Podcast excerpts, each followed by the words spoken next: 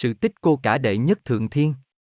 Cô cả, còn gọi là cô nhất, cô đệ nhất thượng thiên, vốn là nàng công chúa thủy cung dưới thoại cung, được phong là thiên cung công chúa trên thiên đình, con gái vua cha bác hải động đình, sau được phong làm thiên cung công chúa trên chốn thiên đình. Cô cả Giáng sinh dưới thời vua Lê Lợi, hiển linh giúp vua quân đánh đuổi giặc liễu thăng khỏi bờ cõi, về sau thác hóa được dân chúng hết lòng thờ phụng.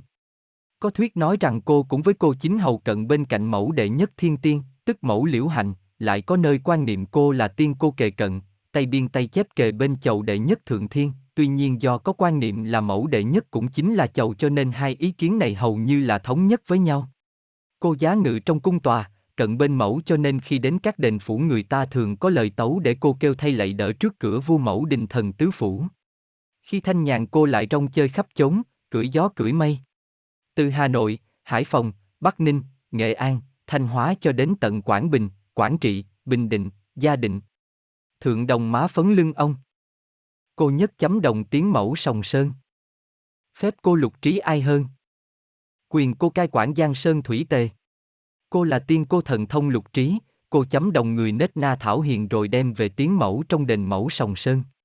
Cô nhất khá ít khi ngự đồng, chỉ những người sát căn cô mới hay hậu cô hoặc trong các dịp khai đàn mở phủ cô nhất về chứng động tân lính mới. Khi ngự về cô nhất mặc áo màu đỏ, áo gấm hoặc áo lụa theo phượng, đầu đội khăn đóng, khăn vành dây, thắt khăn và vỉ lét đỏ.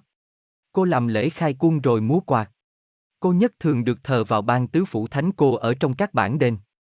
Cũng có một số người nói rằng có đền cô là đền cô nhất ở trong đất Nghệ An giáp Thanh Hóa với món đặc sản bánh ngào.